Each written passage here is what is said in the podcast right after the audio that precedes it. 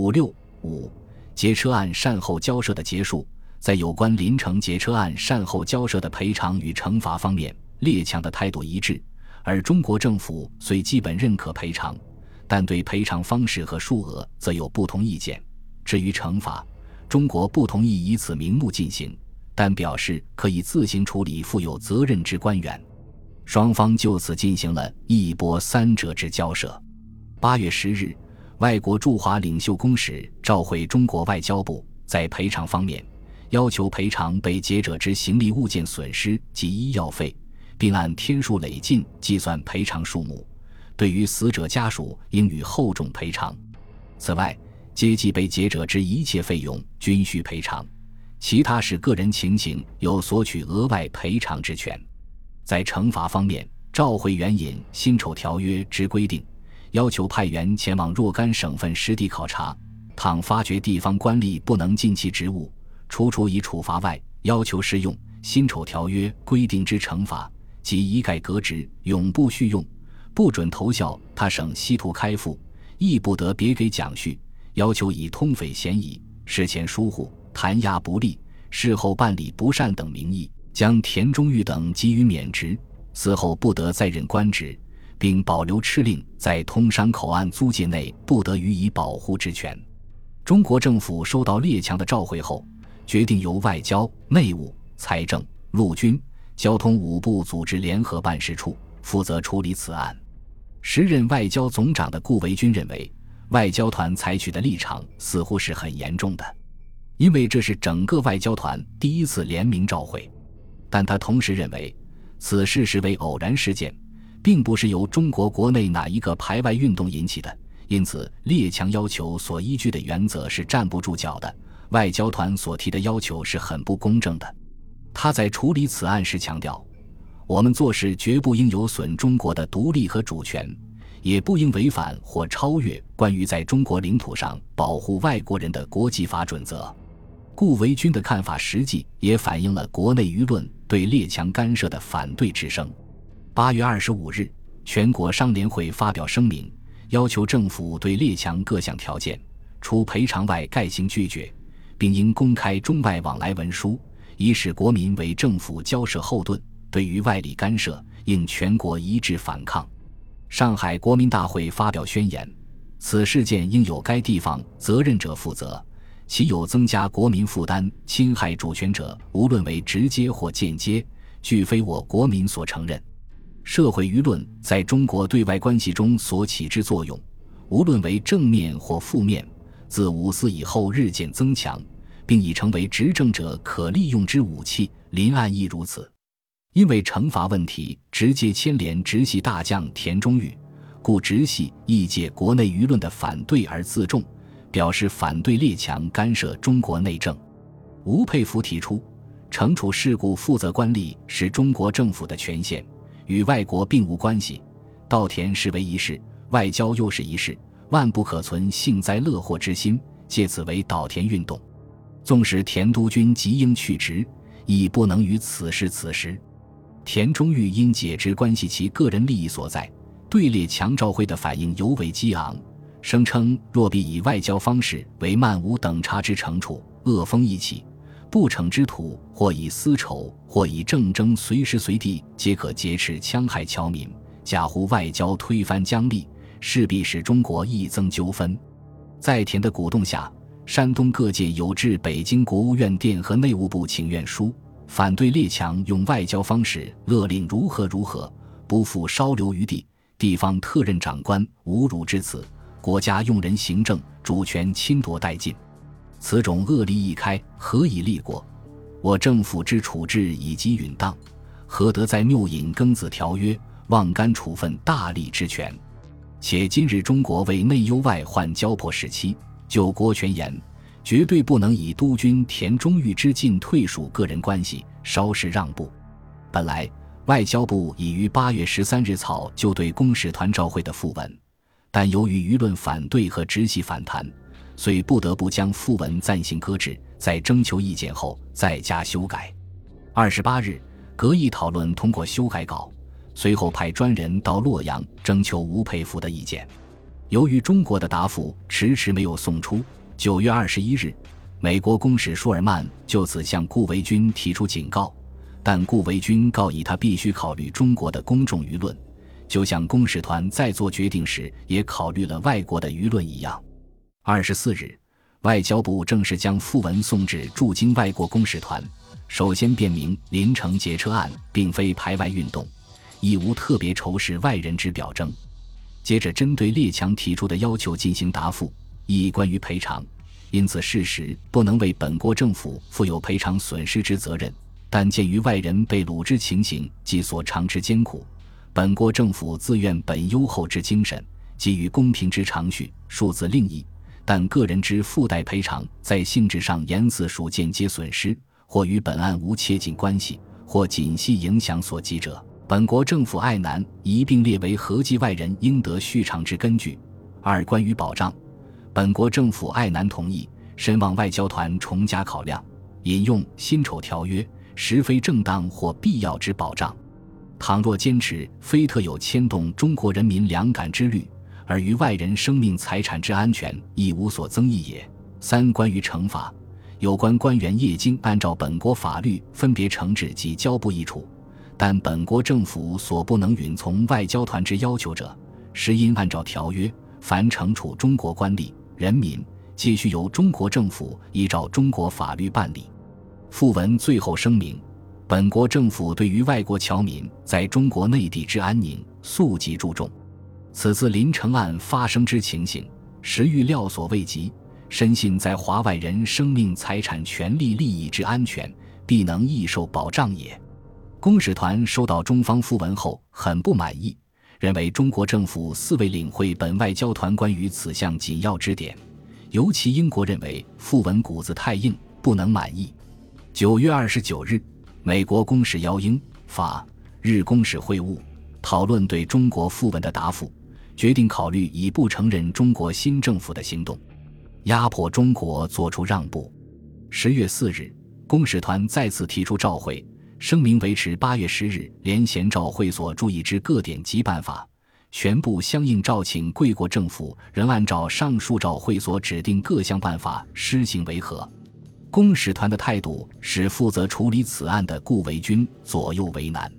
他既要顾及中国舆论和社会各界的反应，也要注意不与公使团形成僵局，还要考虑曹锟上任后之对外关系，可谓瞻前顾后，是难三全。十月二日，中国驻美公使施肇基告美国国务卿休斯，顾维钧的处境很困难，尤其是对所谓非直接赔偿问题，因为与义和团的赔偿相似，很难统一。休斯却告施肇基，他不认为列强的要求不合理，因为这些损失实际是直接的损失，在任何法庭都会判决给付。施肇基又告休斯，中国政府不会挑动排外情绪。但公众舆论也是重要的因素。基于义和团协议的赔偿，顾维钧不可能接受。但休斯却坚持认为，此案应基于条约范畴加以解决。他的看法是经过深思熟虑的。中国不应该考虑任何改变条件的可能性。休斯的态度充分说明了美国不以暂不赞成武装干涉而放弃自己国家与国民利益的坚定立场。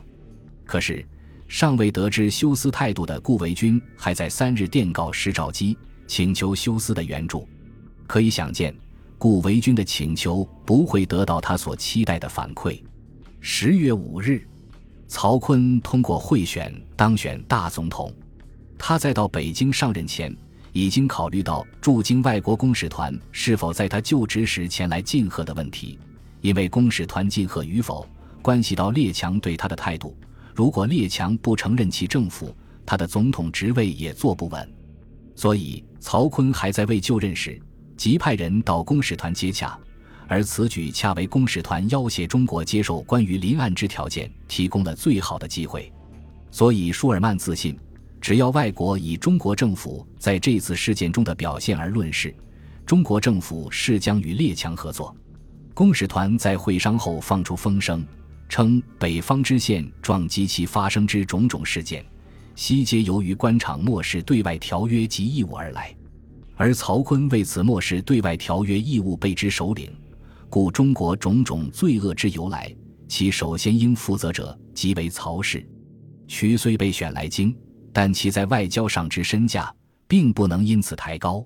据此，领袖公使弗里德告曹锟所派之接洽人，以各公使未奉有本政府训令为辞，不予觐见。果不其然，十月十日曹锟就职当天，外国公使均未露面。以他们的集体缺席，给了曹锟严重的警告，即要曹锟从漠视对外条约之义务，变为重视对外条约之义务，即重视列强在华利权。而在当时，也就是解决林城劫车案的善后问题，列强的态度不能不引起曹锟的重视。为了获得列强的承认与支持，曹锟只有牺牲他口口声声所要保护的国家利益。他首先在赔偿问题上松口。同意考虑列强的间接赔偿要求，而在最让他头疼的惩罚问题上，虽然田中玉是曹锟的拜把兄弟，而且为了曹锟贿选报销了数十万经费，但此时曹锟也不得不将其牺牲。十月十三日，曹锟将田中玉召到北京，劝其顾全大局，自动辞职。田中玉不能当面违抗，却在事后去天津向曹锟之弟曹睿抱怨。并追索贿选报销之款，表示对曹锟的不满。为了敷衍田中玉的感受和面子，曹睿向其兄建议讲成两宵之法，即在免去田中玉职务的同时，升其为上将军，以为安抚。其实，如果真要论临案责任，作为直鲁豫巡阅使的曹锟也免不了受牵连。如参议员张光伟等通电中所谓。山东系直鲁豫巡阅使曹锟及巡阅副使吴佩孚属境，祭拜监辖之职，即负共同之责律，以守重从轻之意，断未有不取获罪，反之长官于不问者也。如今曹锟成了大总统，却要田中玉当替罪羊，也难怪田中玉心有不服。如果因此而将其逼反，对曹锟以后控制部下亦非易事。因此。曹锟接受了曹睿的建议，以上将军的虚衔授予田中玉，同时免去田的督军职务，以对内对外都有交代。负责办理外交的顾维钧一直在为外国公使、进贺使伤脑筋，内迫于要人的敦嘱，外迫于使团的催问。经过反复交涉疏通，公使团表示，只要中国政府承认临案召会的要求，他们准于十月十五日前往进贺。同时声明，非全部承认，不必答复。待田中玉同意辞职后，列强的要求得以实现。顾维钧即草拟了二次复文，并将所拟稿本先行送交公使团征求同意，直到他们满意为止。此举如时论所谓，以外交上非常的屈辱，交换元首怀仁堂的一握手。可怜轰轰烈烈的青年外交家，为维持中国国际地位。而就职的外交总长，竟办成如此屈辱的外交。十五日，中国复文送达公使团，声明为看众贵外交团意愿起见，对赔偿问题原则赞同个人附带赔偿，性质及数目留待以后讨论，并告知已将田中玉免职。至此，公使团目的已达，驻京各国公使遂于十五日上午十时前往总统府。正式敬贺曹锟当选总统。当日下午，曹锟发布命令，山东督军田中玉迭电辞职，准免本职，特派郑士琦督理山东军务，特任田中玉为上将军。曹锟以中国的屈辱而换得外人的敬贺，但公使团却以中国政府另称田中玉因表示辞职而被免职，同时又升其为上将军，不是惩办而是鼓励。实为故意玩弄公使团，毫无诚意，故由领袖公使弗里德于十六日下午提出质问，并要求在四十八小时内撤销提升田中玉为上将军的命令。如无满意办法，当另定对华态度。外交总长顾维钧因国家信用尽失，自己又首当其冲，处境尴尬，故提出辞呈，宣布自次日起不在道部办公。对于公使团明目张胆之要挟，曹锟纵有不满，亦不敢稍有表示。为了挽回局面，他一面派外交次长蔡廷干与公使团斡旋，解释上将军是有名无实的虚衔，田中玉是明升暗降；一面又召集部下磋商补救办法。大家冥思苦想，贤任即便同意列强的要求，但如果明令取消授予田的上将军令，实在是太不成话。正在进退两难之际，国务总理高林卫提出补救之方，即向洋人解释：田中预授为上将军，系属大选完成后照例之酬庸，他之免职，则为临案交部议处后之结果。一与一夺为截然两事，而依原定发表之程序，升将令本在免职令前，由于经办人员未加检点，同时也为手续上方便起见，竟将前后两令同日发表，致引起误会。为了敷衍洋人，他们索性假戏真做，由国务院以正式公文送至印铸局，并抄送外交部，为查阅本月十五日政府公报及令单。误将田中玉婿升级免职两令列在一日，与原定发表次序不符，应即更正。此举演出了临案善后交涉中最为滑稽可笑之一幕。谁知公使团仍然不理这套把戏，非要撤销田中玉的升职令不可。曹锟最后走投无路，只得求告田中玉说：“老弟委屈点，看我的面子，请其自动辞去上将军。”总算了结了此案，林城劫车案虽然最后得以解决，但对中国对外关系与国际地位仍有显明之影响。时任国务总理的张绍曾认为，此案绝不能影响基于中国之国际地位。盖外人在中国者，今虽遇此不幸之事，而中国侨民之在外国者，亦何尝未遇此类不幸之事？然中国初不因此而蔑视友邦自主之精神。故可知，友邦亦必不因此而不尊重中国之自主精神也。林承案与撤废治外法权乃完全不相关设置问题，故其解决亦裁判为两事，分别解决，不能混为一谈。犹有近者，中国国民今绝不甘居外人之下，务必求得比较的平等待遇而后已。纵万一有一二国不予以比较的平等待遇与中国人民。而设法使此撤废治外法权一事为无期之延期，全中国人民亦必以全力以争之，因此是乃至不平等之事也。此话不过是政客对舆论批评之虚应故事。临城劫车案影响于中国国际地位及对外形象实非浅显。就列强而言，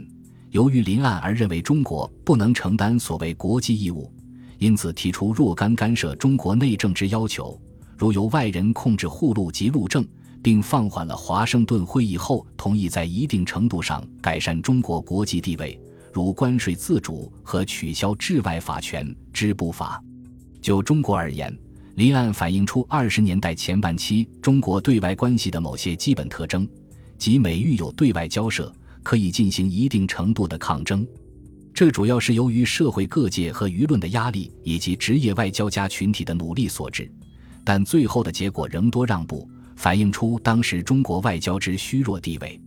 由林城劫车案自发生至解决的全过程观之，可以认为，由于近代以来中国的长期弱势地位以及外交、内政、军事、经济、文化等多重因素牵连到其弱势国际地位回升的过程，必然是十分缓慢、有限而艰难的。同时，由于军阀割据，造成中国政治和政府的分裂。一方面，虽然使当时的职业外交家群体有相当程度的活动空间，并可根据国际外交准则和惯例进行一定程度的外交努力，但另一方面，中国政治与政府的分裂也使对外交涉不易形成一致看法与统一声音，并给予对外交涉以有力的支持，从而使职业外交家的作用打了不少折扣。加以中国自身的实力所限。使他们在挽回中国国家利权方面的贡献只能是有限的。毕竟，弱国外交有其施展的空间和限度，无法太过超出其自身实力而作为。因此，对于1919年五四运动之后中国国际地位的缓慢回升，以及职业外交家在其中所起作用，似不宜估计过高。本集播放完毕，感谢您的收听。喜欢请订阅加关注，主页有更多精彩内容。